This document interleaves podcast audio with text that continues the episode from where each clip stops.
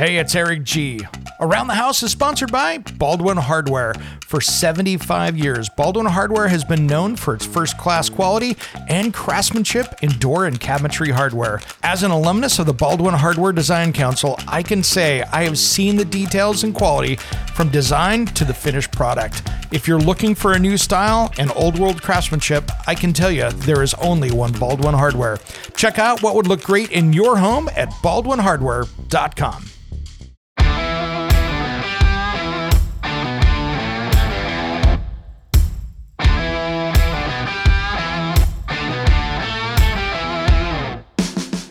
Around the House. Hey guys, it's Eric G from Around the House. Today I'm taking a much-deserved break, a little R&R. Now, here's the fun part. We've got a great conversation here with Matt Whitbeck from Whitbeck Construction. You might have seen him on This Old House as a contractor in a previous season, but we talk everything about high-performance homes and working with the guys over there. You're not going to want to miss this one. It's great. For more information, head over to aroundthehouseonline.com and you can find out more about the show. Now, let's go start a great episode here that you might have missed with Matt Whitbeck and Whitbeck Construction. When it comes to remodeling and renovating your home, there is a lot to know, but we've got you covered. This is Around the House. Welcome to Around the House Show. This is where we talk everything about your home every single week. Thanks for joining us today. I don't know why this is the first time he's being on the show, but Matt Whitbeck, Whitbeck Construction, welcome to Around the House, brother. Thanks for having me, man. Really appreciate it. This is great, man. I mean, you and I go way back from sharing stages to even watching you film those Lowe's commercial pieces, kind of that were those education pieces with my buddy Ty. Yeah, yeah. Has a good hookup. Ty's awesome. Got to come out and see you guys on the West Coast and do a little bit of touring out there. It was a lot of fun.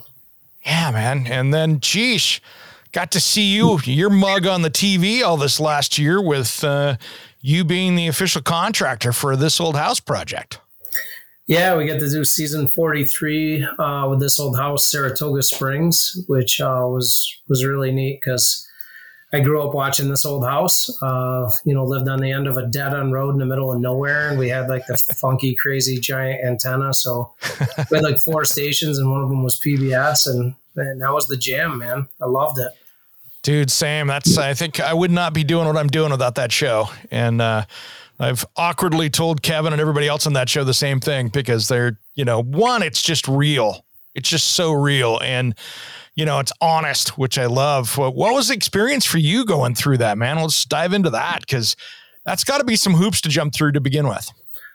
Yeah, yeah. So a little bit of filming experience, doing a little of this and that. I did do a couple commercials and some um, you know, video work with a YouTube series with Lowe's called Building Science, which was really cool. So I had at least a little bit of experience with working on camera. Um, but I didn't know what to expect because I've seen some various things between doing like a, a simple small YouTube show to doing some commercials.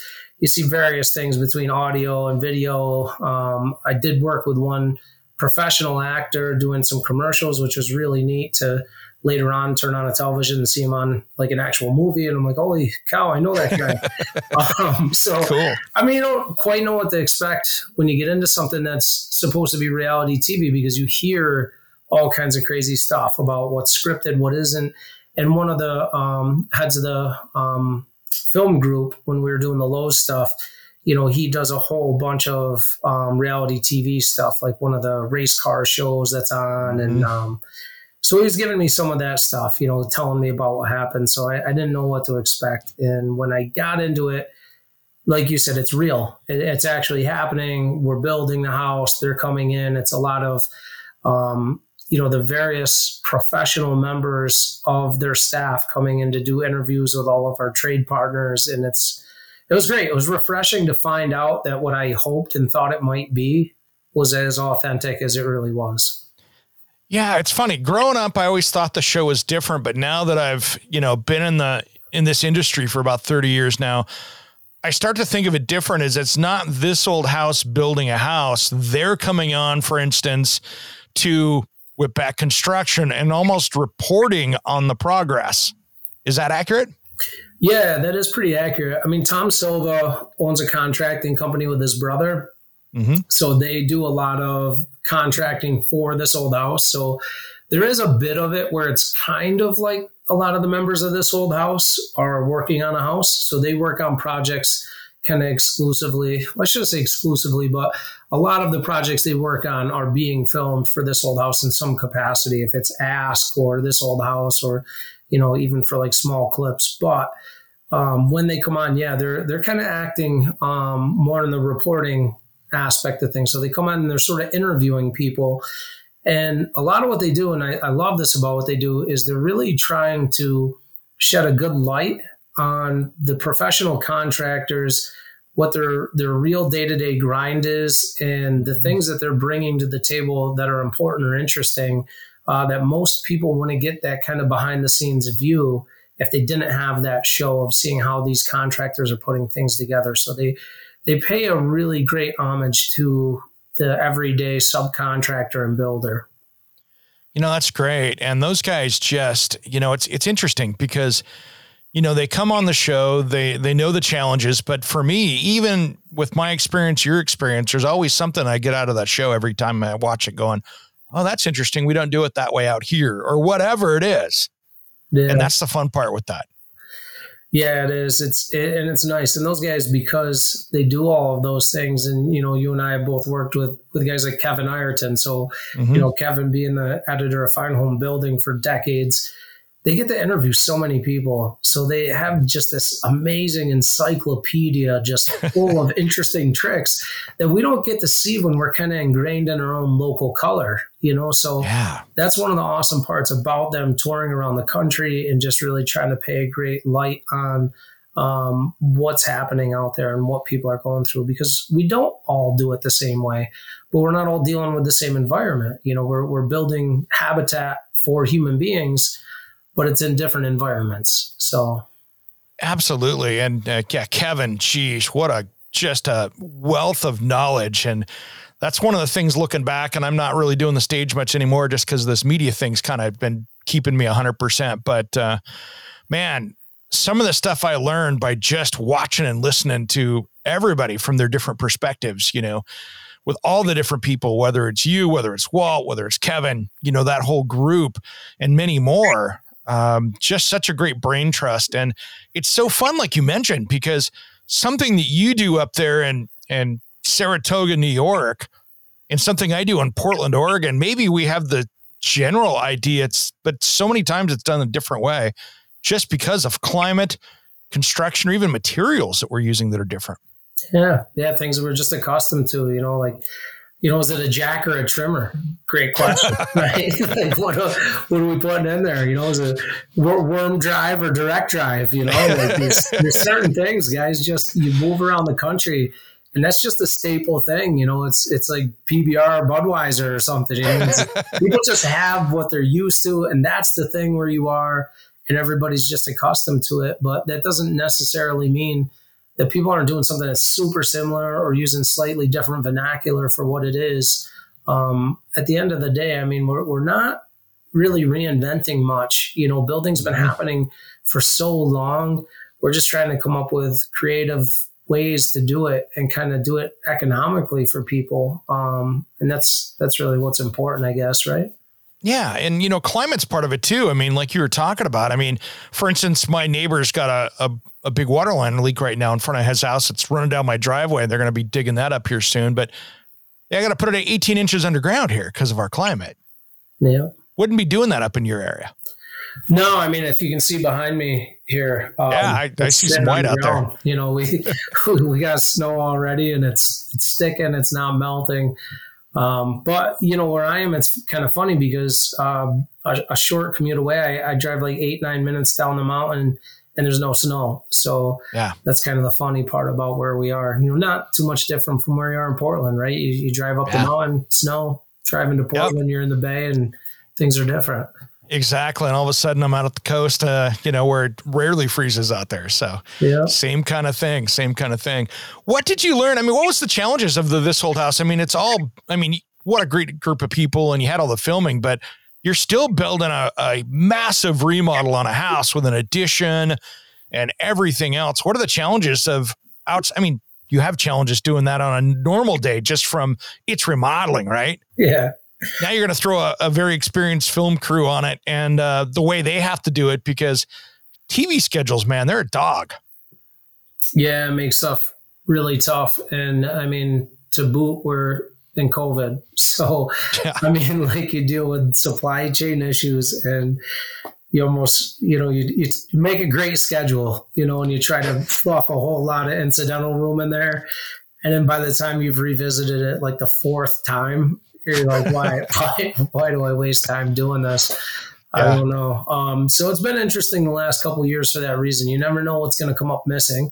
Um, mm-hmm. You never know what part's going to come. You never know if you're going to wait, you know, 18 weeks to get something and it comes and looks like Ace Ventura delivered it and just drug it down the street. It's uh, it's bad sometimes. So we yeah. we try to stay out in front of things. Um, I did read something kind of funny recently by the architect who designed that house, mm-hmm. where he talks about the Saratoga area, and it's one of the oldest inhabited um, cities in the U.S. Anyways, I mean because it's on that um, Hudson River chain. Mm-hmm. So when we think about like early development of the U.S. and the Hudson River being part of that um, trade route, you know, we're predating um, French and Indian War, all that stuff. But he yeah. says, you know, we got some really beautiful houses, and the trim was really well thought of, and nobody thought about the framing.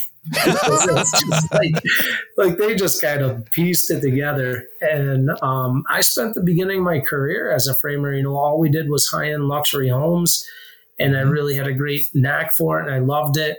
Uh, but then at the end of the day, you know, I take apart some of these old houses and what's funny is uh, you always hear people say they don't build them like they used to, you know, and I, I say thank God.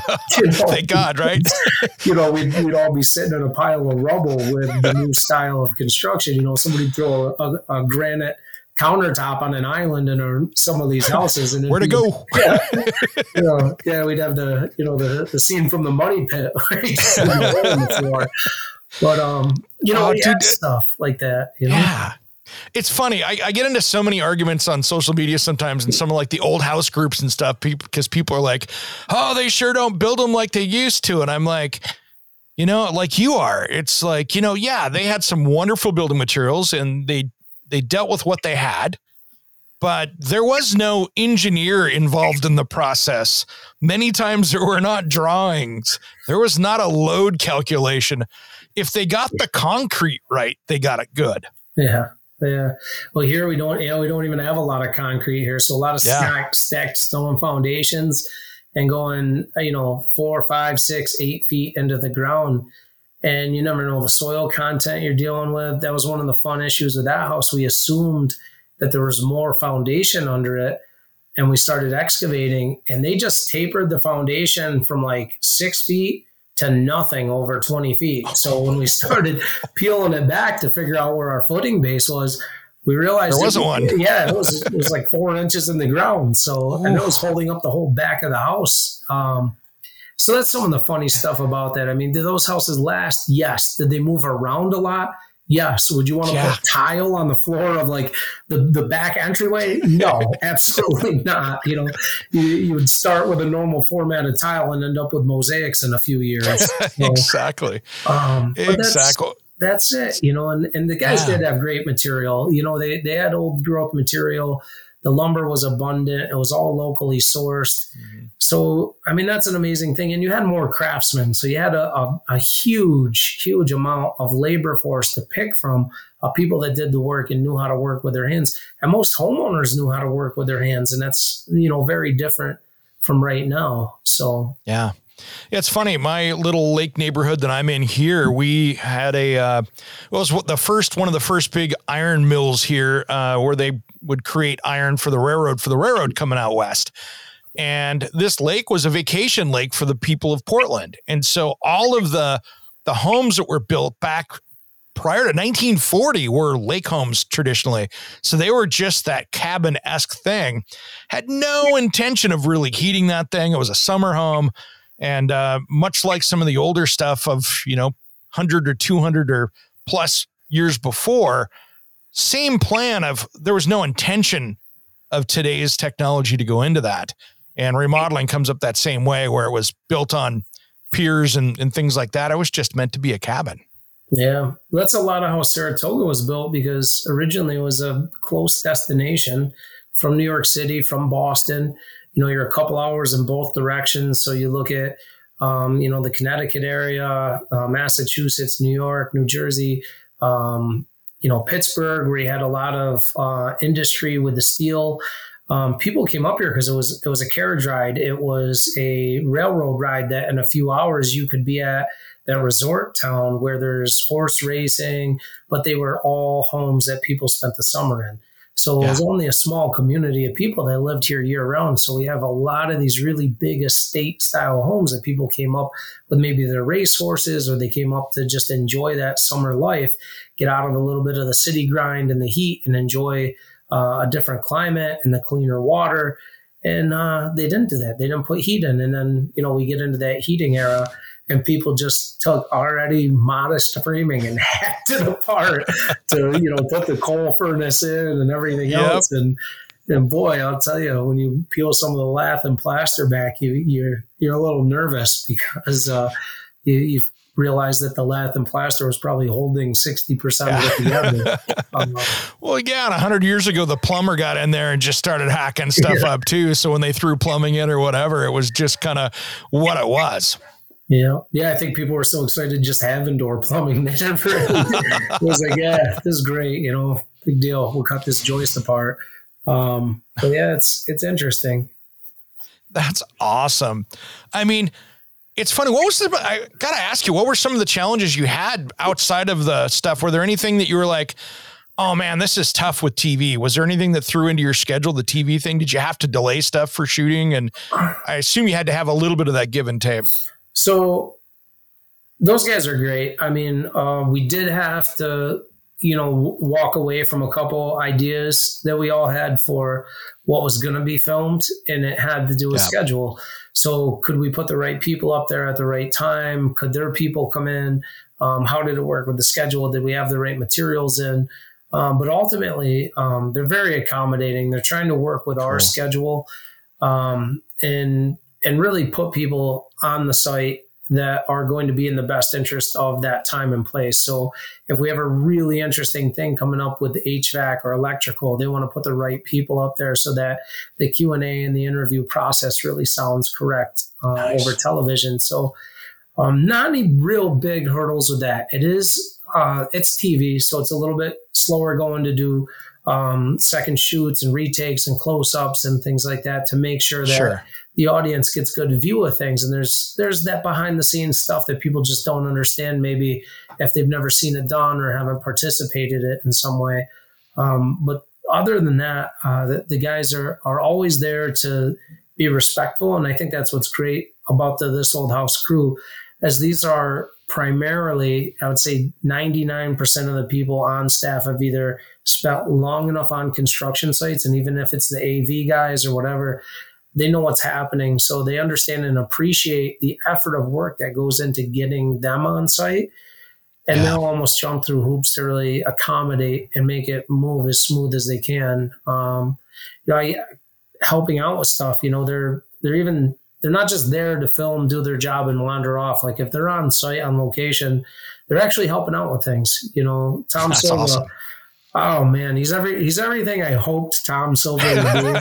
right? he's just he's such a nice guy. He really is so oh. genuine. Everything you see of him on on television, on uh, Instagram, just everything. He's he's such a genuine, nice, kind person, and loves just he loves his work. He loves to jump yeah. in and help people out. He loves he he just loves carpentry. He loves building but they're all that way. I mean, I remember running into Richard at the uh, Vegas a couple years ago, and I had just met with him a few months before when I was back at the uh, at the, well at NRLA that year, and I'd gone over to their 40th anniversary party. So it was that next um, IBS Kitchen to Bath show, and I'm walking down, heading back to our stage, and I hear Eric. I look over and he yelled to say hi. And I I was like an eight year old little girl that just saw my favorite you know, TV star. I was like, oh, he knew who I was. Yeah. As stupid as that is, it was still that, you know, yeah. that legend was saying hi. And that to me was just cool. It's, it's, even though we're all doing what we do, you know, I think everybody, I can speak for most of the trades, the respect for they have for that entire organization is is there and well deserved. Yeah, yeah. I mean, they're they're kind of the godfathers of that industry, right? So, I mean, it's hard not to look at them with that level of respect. You know, it's yeah. They've really paved the way for the educational aspect of it, which is it is really needed. And you know, you and I have both worked in that genre of, of education, and mm-hmm. you know, it's important. We realize how important it is. It's something that you do day in and day out. Is is trying to bring that education to people, whether they're tradesmen or homeowners, and um, and it's important, especially when we're, we live in a time and place where there's not people really working in that apprenticeship role like under their father you know, there's not, right. you don't really have like, you know, two career choices, what my dad does or what my uncle does, you know, right. um, you know, it's, it's, it's different. So yeah. it's, it's harder and, and there's not as many people that are sticking their hands in things. And it's been that way for a lot of years. And I'm seeing, I mean, I think we all see this really great movement where more people want to learn about the trades, especially homeowners want to learn how to work on things. I find more homeowners that I work for that would like if I break them off a small section of the house and like teach them how to do something. That was another fun part with the This Old House project. Like the homeowners wanted to be involved. So yeah. um, the owner's mother was there. She wanted to be involved. She's lived in the house her whole life. He wanted to be involved and, and they wanted to learn. So I teach them things. And because of that desire, they would figure it out. They'd stick their hands in the dough. They'd give it a try, and uh, and it worked out. They saved a lot of money doing it too. Yeah, and they had the best teachers in, in the planet there to to help walk them through it too. Yeah, absolutely. Which you know, you know? Is, is a great thing. You know, so beyond that being a legacy home for them, you know, they have a whole nother thing now, which is, you know, was televised and everything was kind of put under the microscope by high grade professionals and that's a really great thing for them too. It's uh, amazing opportunity, I'd say, all the way around. My staff as well, so everybody really enjoyed being able to work with them. The subcontractors, my in-house staff, and yeah. they were just, I mean, top shelf. They were so kind to everybody and so respect, uh, respectful of all the people that were there. It was it was great.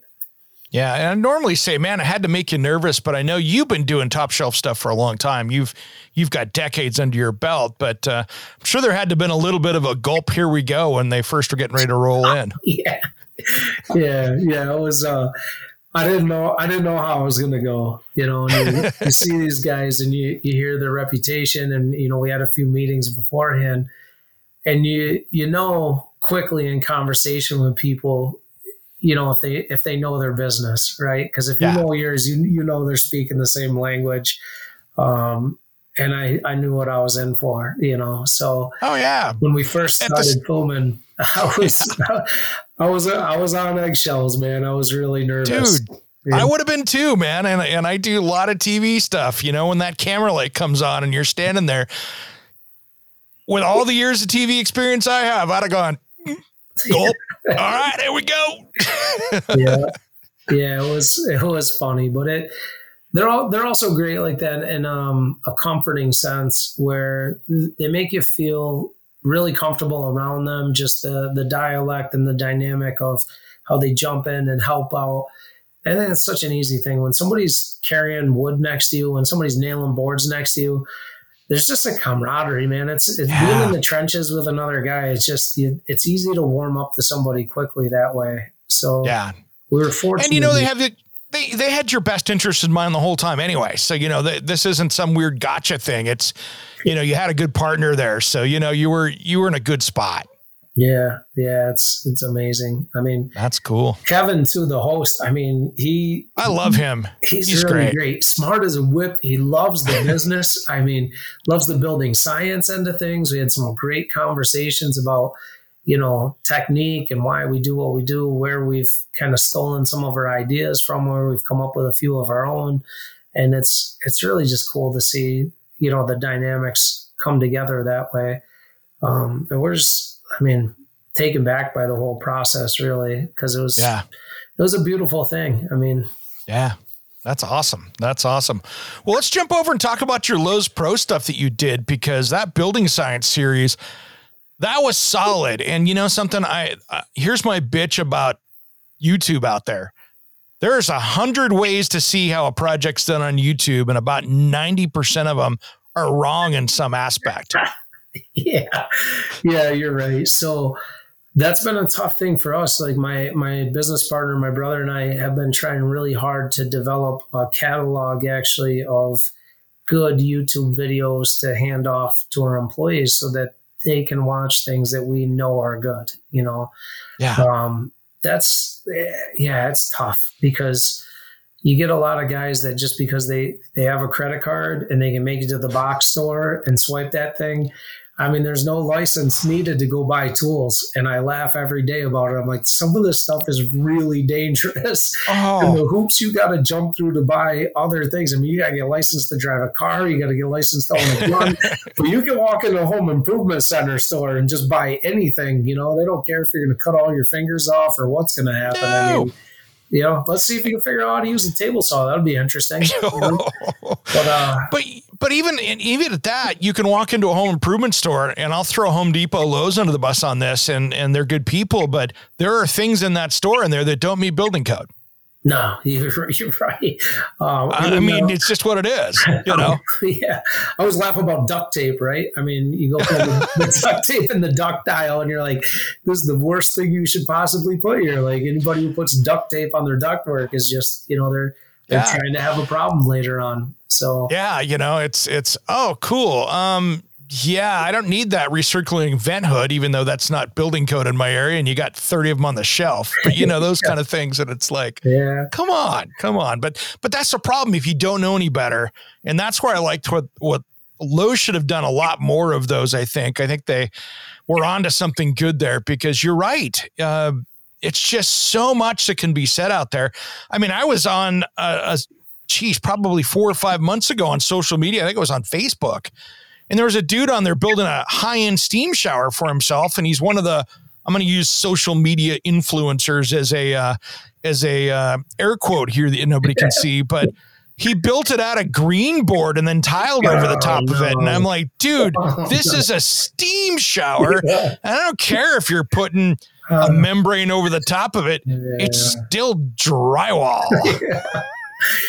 yeah. that's it's just. I mean, when you know how long it's gonna last, it's hard and. Oh goodness! For me, um, I really keep the sustainability aspect in mind. That's always in the forefront of my mind, and yeah. how long I can make something last for is so important to me. Um, being in the building industry for a long time, and my son now, who's coming up on twelve, he's you know, telling me every day I want to be an engineer, I want to be an engineer. And we have those conversations a lot about what's important as an engineer. And I tell them, you know, there's there's engineers we work with that I mean, they they really love to over engineer things. And I'm like, that's the opposite of what you should be doing. So I'm like, exactly. it's about making something last longer with less parts. Like that's yeah. good engineering. And when we see stuff like that go together, where, yeah, can you do it? Yeah. Does a lot of the country do stuff like that? Yeah. Is it good yeah. for 10 years? Yeah. Why would you want to put that level of work into something that's going to just start falling apart? where it yeah. should be in the infant stage of its life, right? Like you should be able yeah. to build something like that and say, now steam showers inherently are going to be a difficult thing to put in your house anyways, right? Like sure. You're not the YMCA locker room here. Like this exactly. is going to be tough, you know? So you really have to go through some serious provisions and considerations, but with with minor tweaks to the material, uh, you know, you can make something that could have lasted six, seven, eight years and turn into something that could last 25, 30 years. Yeah. And why you know, like mine, for instance, I did a steam shower in my house. When I did mine, I did the the uh, the Wedi vapor proof system behind it, and then I put large format slab porcelain over the top of it. Awesome. Yeah. You know, it, it's not going anywhere. Yeah. And if any moisture made it through a, a caulked seam, then guess what? I got a whole system back there that's not going to let any steam through it. But that's the process. Like you doing, I mean, you're the such an expert in building science. It's the same kind of stuff. You got to have those provisions for what happens when it doesn't stop the first way in. Yeah, yeah, and and we don't live in a very forgiving climate. Um, that's what's tough here. I mean, being on that northern eastern seaboard, um, mm-hmm. hot, hot, humid summers, and then really cold, damp winters. So um, that makes it tricky. You know, we really don't get a dry spell we don't get that forgiveness of you know that Pacific climate or the desert climate. Like yep. it's humid and it's funky, and then we got to deal with the freeze on top of that. So yeah. you know you go into the southern part of the country and say, all right, great, it's hot and it's humid, and then it's you know not so bad in the winter, but you know we deal with the freeze up. So if you absorb all that humidity and then we go into the freeze up, like you wouldn't believe. It sounds like sometimes guns going off in some of the houses I've been in because when oh, yeah. you get that heavy freeze and that moisture starts to crack and move through wood, it's a crazy sound. You know, when that when the boards start to check and break open and move. Yeah, it's like splitting lumber up there. We don't get that. You know, I mean, yeah. we have our rainy season, which is that you know October, November through June and then we don't get rain for six months. So we get that dry heat in the summertime. You know, you've been out here, dries out really nice. And mm-hmm. then the wet comes in. So we don't get that. You guys out there, that's where the problems are is that humidity to freezing thing where it's almost like, all right, we're going from Georgia to North Dakota. yeah. yeah. So I think about steam showers here and we built quite a few of them. And I'm, I'm just as worried about how they're attacked from the backside from any gap or crack or break from you know any of my index or control layers letting humidity in behind it and then that is stopping that vapor transfer and then i got to build up on the backside another reason i would never touch green board for that reason yeah, exactly. i know in like eight years i'd rip it apart and it, it, would look like a fungus dish and it'd be full of black oh. mold and you know i'd have a stalactite yeah. going out of it no kidding i mean even on mine even though that i had that whole Wedi system in there i still put rockwool on the back of it yeah yeah just because just being careful and it's an interior wall. So I just, you know, it's like, all right, I'm going to throw it in here. It's just cheap insurance, but mm-hmm. it's that same kind of thing. And, and, you know, now you're in this remodeling business out there and you've been doing this for a while, either new construction remodeling, but, uh, you know, building science just keeps getting, it's, it's the, not that the science changes, but we keep learning more and more. And, you know, what was just a simple house wrap years ago has now gotten into a whole new level of stuff. You know, yeah. when you're putting in windows and doors and siding and, and weather resistant barriers and all the rest of the stuff out there. Yeah, compatible products. I mean, we got six, seven different types of tapes out, you know, different different basis of how those things are made between like acrylics and um, you know, butyl bases. I mean, these things don't stick together. It's you think about how many different types of caulkings we have, right? Oh. I mean, you get, you get latexes and elastomerics and silicones and hybrids. And yep. I mean, the, the piles of goop you can just go buy off a shelf and then to find out later it's not compatible with what you stuck it to or that it's, you know, eating a hole through another product that you right. stick on top of it you you need a chemistry degree almost to be dealing with the stuff. And at the very least, you got to do a lot of due diligence and reading to stay on top of it. And it's it's tough. You know, it is really yeah. hard to be um, a novice user of these products and get it right. You know, so my hats go my hat goes off to anybody who's a, a weekend warrior that's making it work because it's it's not an easy task. You know, I'm doing it. I'm doing it 60 plus hours a week and I'm still yeah. beating my head against the wall trying to figure out how to make some things happen. So don't get discouraged if you're listening to this yeah. and you're a homeowner that's like, I don't get it. Like some of the yeah. people I know don't get it.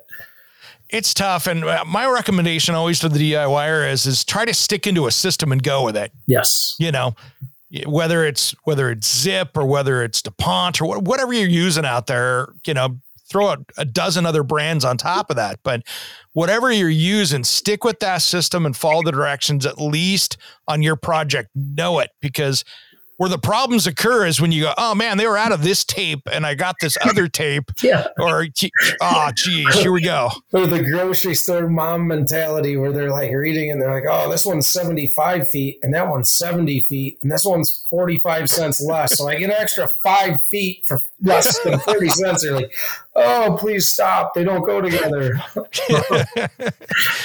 Oh, it's like putting people. They're all. I always think of them as like languages, right? It's like okay, I'm trying to put the German and the French people talking to each other over here. yeah. That just doesn't work good. You know, it just doesn't work good. So you got to keep that stuff going in. But uh, yeah, I mean, circling back though, those you know the stuff that was so good on there, the your flashing that you did with my buddy Ty, the how to install Windows stuff.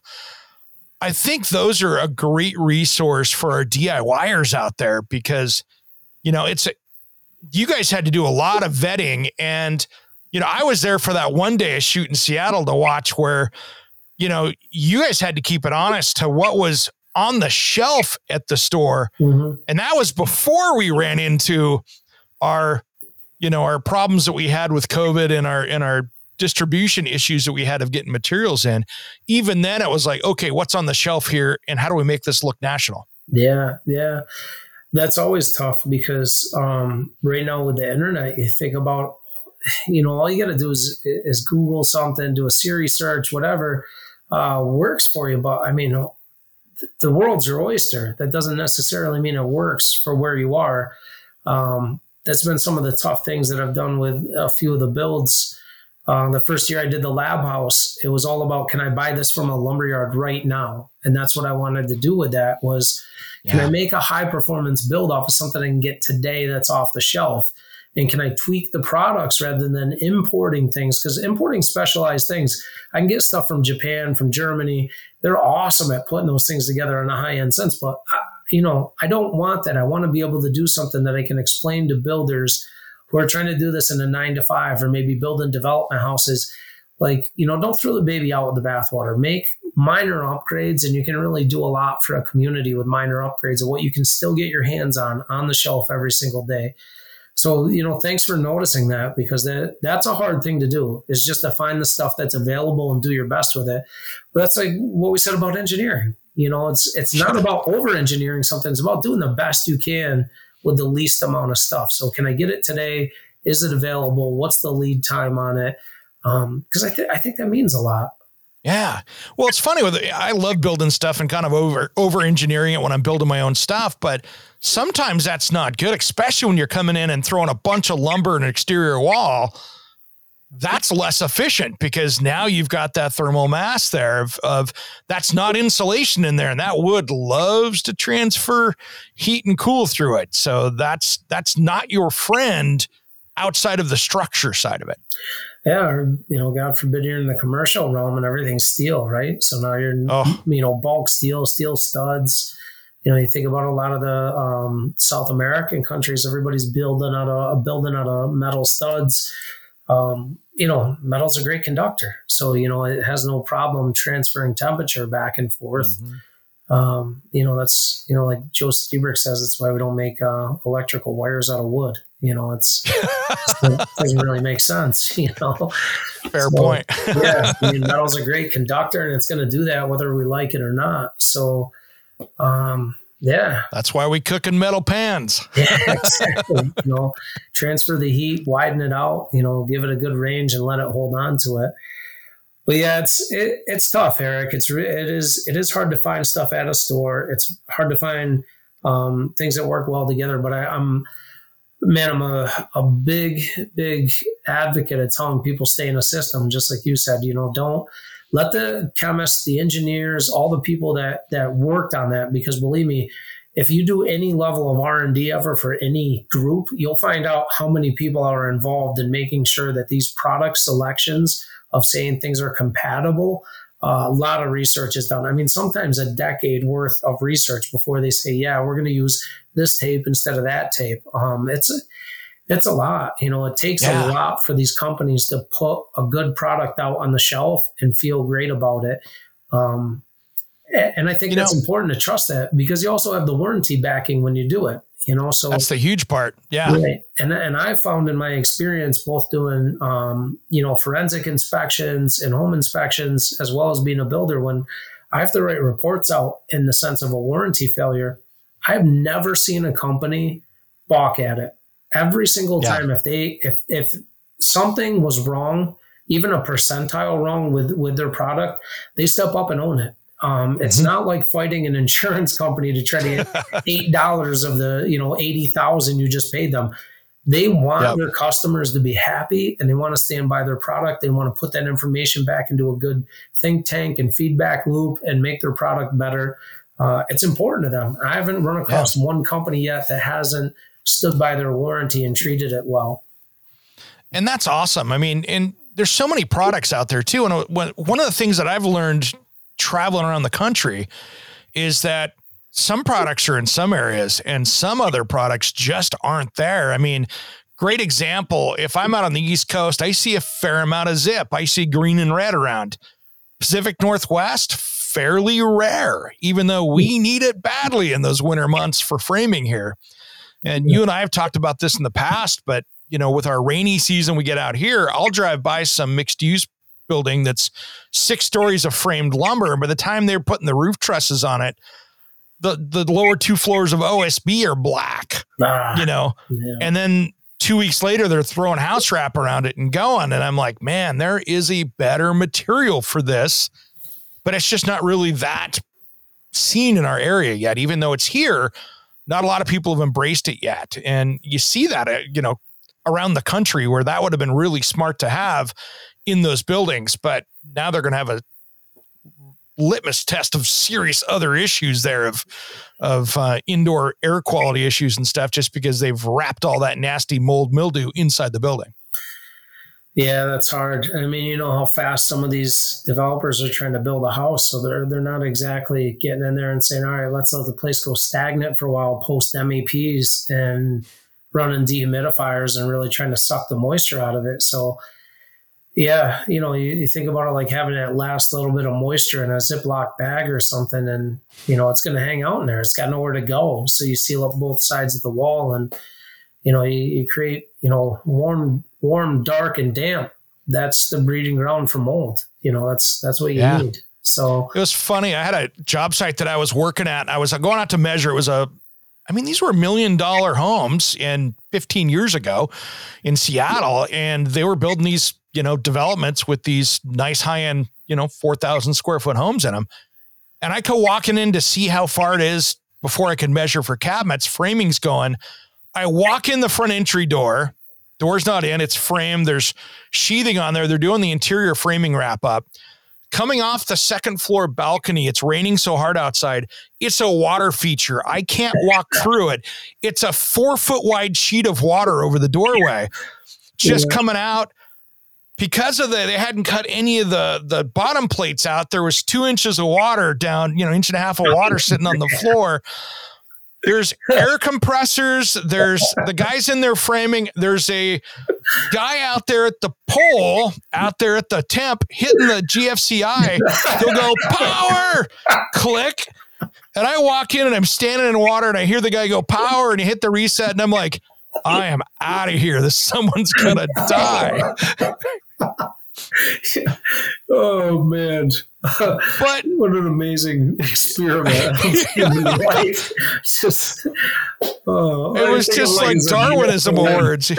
National Lampoon's movie right there. exactly. but at the same point, you know, they put roofing and siding on that thing, and I and I can promise you there wasn't a dehumidifier that ever entered that house.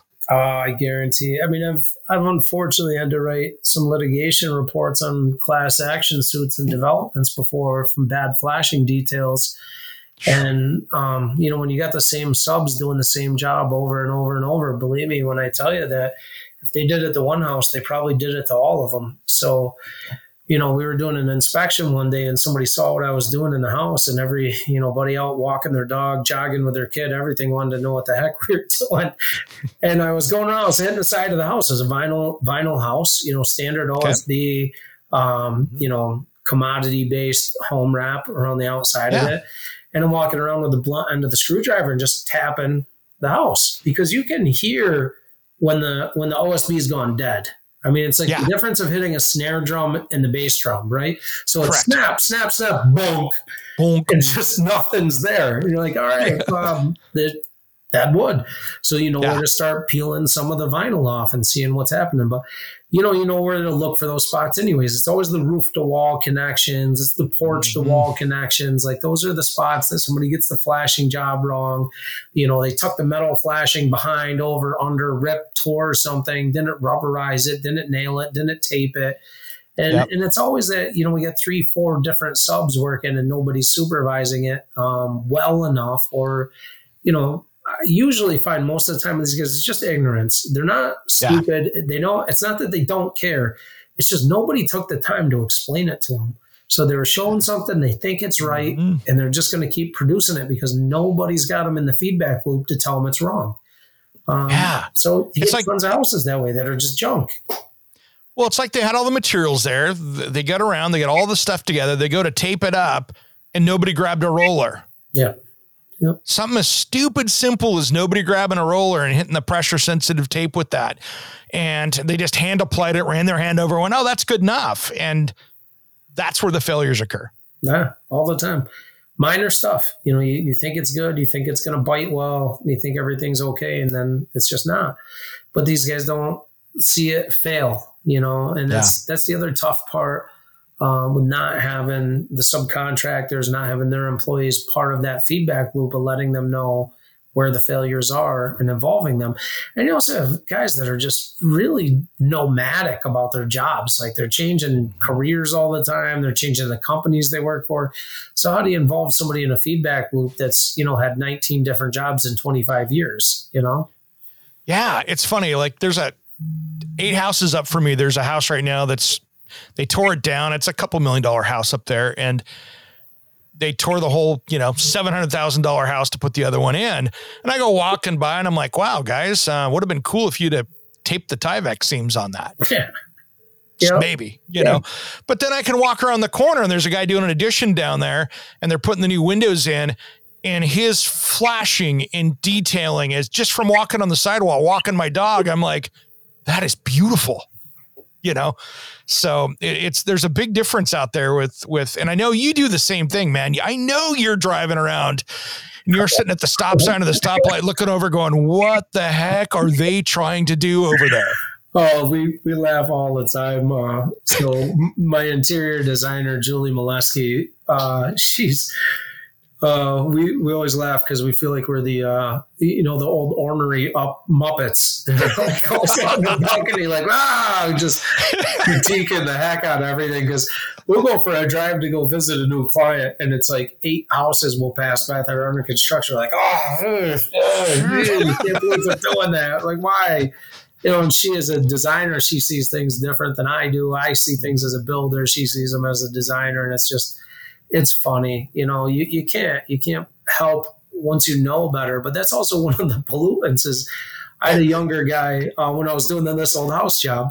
So he yeah. was next door, and he was he's a painting contractor, and he's starting to dabble a little bit more into general contracting. Really nice guy. Um, mm-hmm. I want to say he was from Finland, maybe. Um, oh, cool. And he's really trying, you know. So he had a lot yeah. of we had a lot of dialect Q's and A's about like, hey, should I do it this way? Should I do it that way? And he's trying to rebuild these people's porch.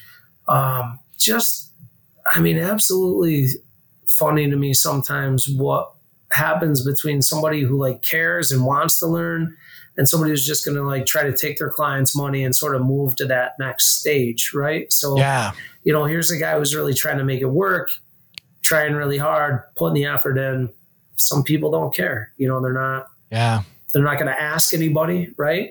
So it takes a yeah. lot of humility to ask. Mm-hmm. Um, but you know the the information resources are out there but you know you said earlier in the show you know some of them are bad information so you gotta, yeah. you gotta really and that's, it. that's the bad part i mean our, generally our trades are packed with people that know their stuff they care but you're right it's the education side of it you know um, maybe somebody that's been out there doing windows and siding learned how to do house wrap 20 years ago and didn't do one minute of CEU. And what was known back then versus what is known now is two different two different processes. Yeah. You know, back what you did when you first learned what house wrap was is now wrong. Yep.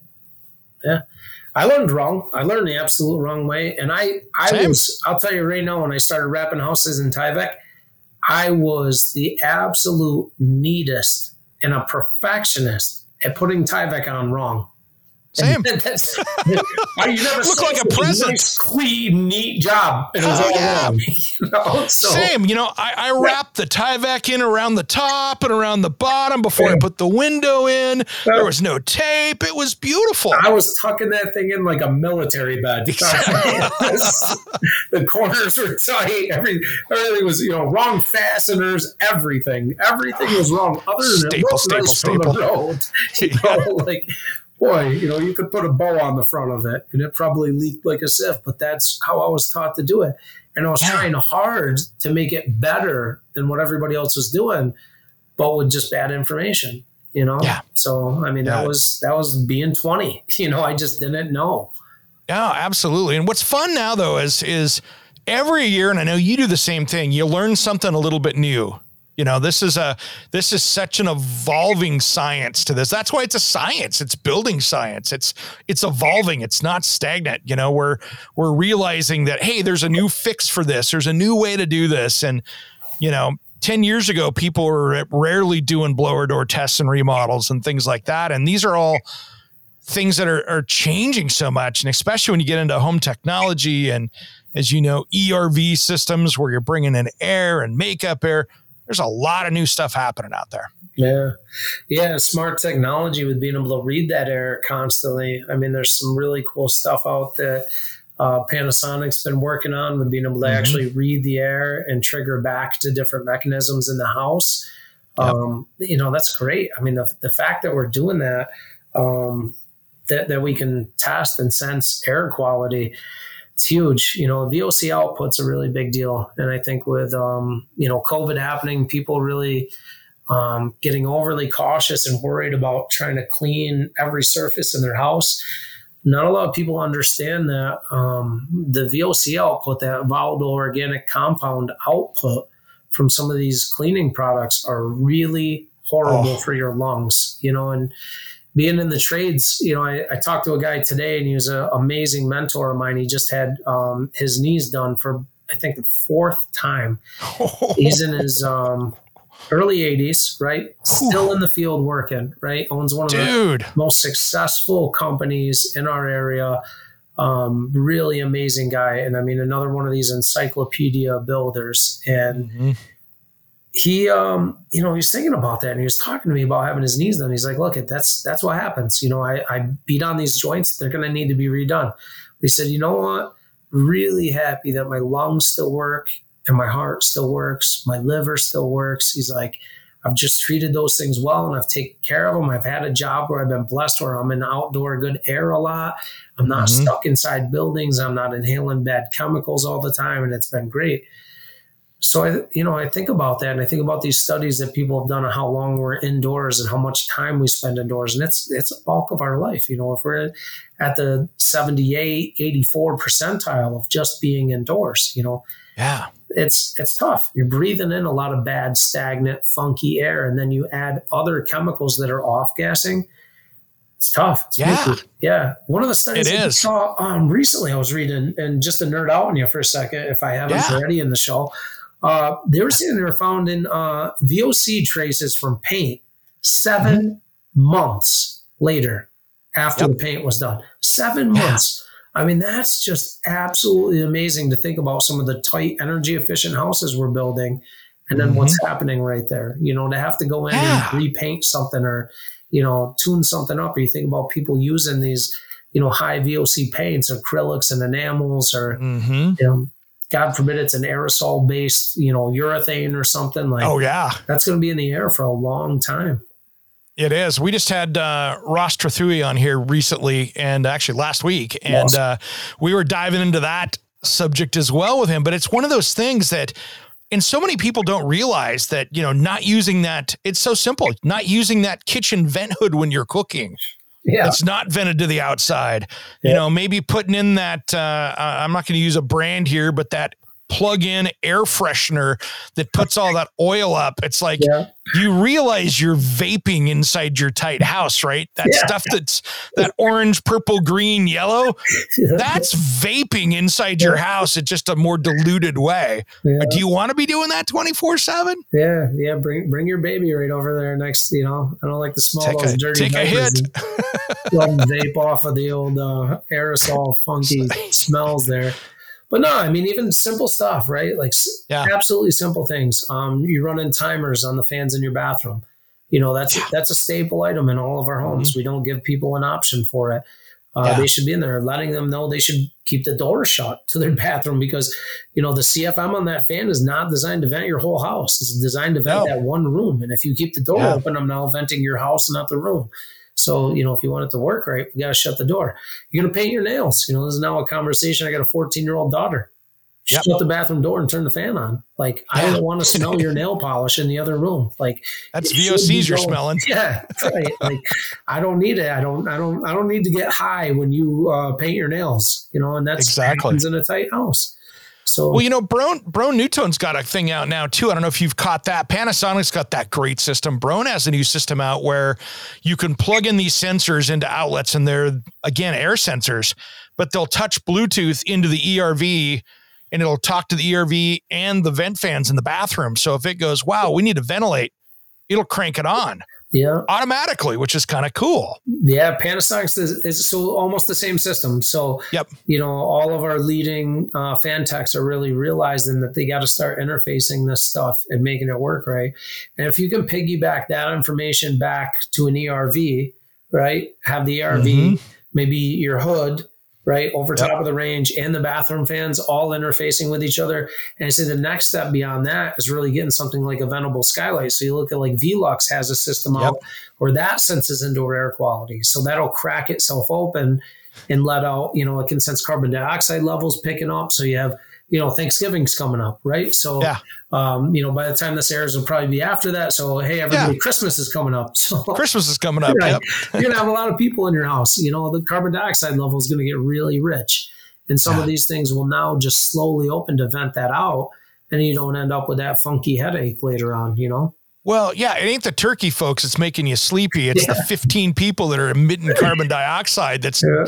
that's dragging you down. And remember, you and I were at that uh, that high performance trailer that we had. That was that tiny home, and it was so funny because you and I'd be in there in Vegas with that thing, and be up on stage, and you could watch the the the air quality in that building go bad and all of a sudden it would automatically turn the start venting the skylights. Because yeah, it's like yeah. even though it's inside it's trying to be smart and going hey we need better air in here. It's venting to itself but it was funny.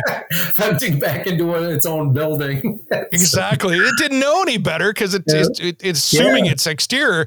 Not a problem with the product. It was a problem with the air quality in the building because i knew as soon as i saw that thing moving when we we're up on stage i'm like ah, oh, that's not good yeah. yeah, no, it was a tight. It was a tight building. I remember they did the blower door test, and uh, they turned it on. The thing uh, short circuited, basically gave them back an error code just because it it had decompressed the building in about like three and a half seconds. So the only way they could get the blower to run is to crack one of the windows open so they could get circulation. Um, but it was, it was just that tight of a build, and that was the goal. Yeah. You know, make this yeah. building really tight out of off the shelf products, and it can be done. You just got to pay attention to the detailing. Um, but yeah, you're 100% right. It's funny, you know, you get, and you, we had tours going through there. So people were walking through there yeah. constantly and it did get funky. And, and, God forbid someone let one rip in there because it, it, was hanging out for a minute. You know? Oh, yeah, that was that was going to linger, shall we say? but oh yeah, that's good stuff. And you're going to be up here uh, soon at the uh, NRLA speaking, aren't you? Yeah, so uh, LBM Expo. That's in a couple weeks. So I'm going to do some high performance clinics there and do some uh, Q and A. Uh, you know, lumber yards, dealers, um, architects, some builders, just kind of talking about um, performance building. You know, I like that show because it is a lot of uh, lumber dealers that get there, mm-hmm. and it's really cool to try to get some FaceTime with them and talk to them about things they should get on their shelf. Uh, to kind of help out all the all the builders and homeowners get better usage of product. Cool. Yeah. Tell the guys over Curtis Lumber I said hello. Yeah, absolutely. I love those Yeah. guys. Yeah, they're Love great. those guys. So, Matt, we got to get out to break here, but uh, what's the best way for people to find you, especially if they're in your area and they want to talk to you about doing a project? Uh, so they can check us out on uh, Facebook at Whitbeck Construction. Uh, I think in Instagram we're the same handle. It's uh, Whitbeck Construction there. Um, other than that, look us up on the website. It's uh, whitbeckconstruction.com. And, um, you know, all of our contact information's on there. You can find us, uh, give us a, a reach. Our office manager, Stacy's uh, really great. Be able to help you out with anything or put you in contact with any of the members in our firm that can get you answers. Cool, cool, brother. And yeah, I just saw your uh, episodes running on Magnolia Network on reruns here this last week. Oh, cool. Yeah, my son So- thinks it's hilarious. We were in a grocery store the other day and some guy's like, Hey, I saw you on TV. And he's like, he doesn't realize that at 11 years old, he kind of gave me a good rip. He's like, Yeah, dad, you're, uh, you're local famous, huh? Oh, snap. Kids bringing it. yeah. So, uh, that was a good Ouch, kid. That was solid. That was a, that was a Whitbeck burn right there. Yeah. It's kind of hard having like younger me burn me. Yeah, exactly. uh, that apple doesn't far, fa- fall far from the tree, it seems. oh, no, he got me. that is awesome. Well, Matt, thanks for taking the time today, brother. I know you're super busy and trying to get stuff wrapped up for uh, winter projects, but uh, appreciate you taking the time today. But thanks for having me, man. Always really appreciate it. All right, man. Thanks again. Hey, I'm Eric G, and you've been listening to Around the House.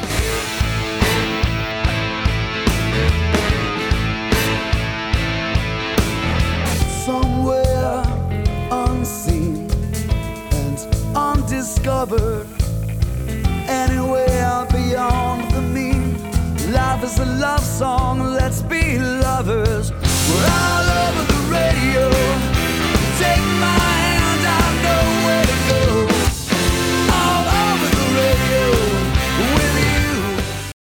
Hey, it's Eric G from Around the House. Are you planning a decking or siding project this year?